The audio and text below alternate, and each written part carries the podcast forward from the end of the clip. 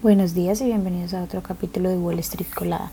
Hoy jueves 7 de diciembre los futuros del Dow Jones bajaron un 0.2, los futuros del S&P 500 subieron un 0.1 y los futuros del Nasdaq subieron un 0.1, mientras que los futuros del petróleo estadounidense subieron un 1.2% hasta los 70,19 dólares el barril y los futuros del Bitcoin bajaron un 0.19%. En las noticias de hoy, bueno, el Dow Jones y el S&P 500 acumulan ya tres jornadas consecutivas de pérdidas.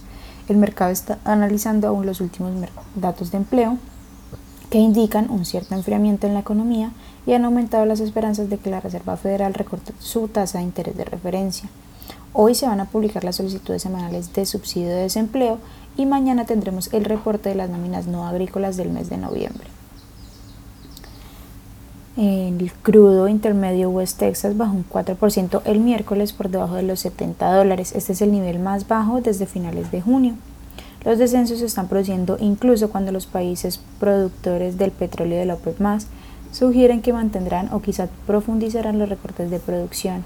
A su vez, los precios de la gasolina también han seguido bajando hasta situarse en el punto más bajo desde enero. Google, que cotiza con el ticker GOOG, presentó el miércoles su esperado modelo de lenguaje de gran tamaño llamado Gemini. Según algunos analistas, esto representa una innovación significativa para la compañía mientras gana más terreno en la carrera por la inteligencia artificial generativa. AFBI, que cotiza con el ticker ABBV, logró el martes su segundo gran acuerdo en dos semanas al anunciar la compra de Several Therapeutics, que cotiza con el ticker CERE, por unos 8.7 mil millones de dólares. Las acciones de Cerebral Therapeutics subieron un 16% tras el anuncio.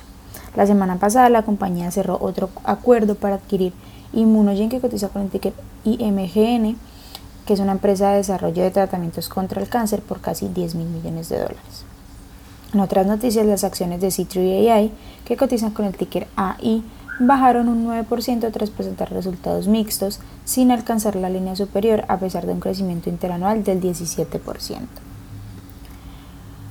En otras noticias, bueno, según algunos informes, hay quienes sugieren que SpaceX está en conversaciones que valorarían la empresa espacial de Elon Musk en casi 175 mil millones de dólares o más tras una oferta pública de adquisición que podría oscilar entre 500 millones y 750 millones y valorar las acciones en unos 95 dólares cada uno.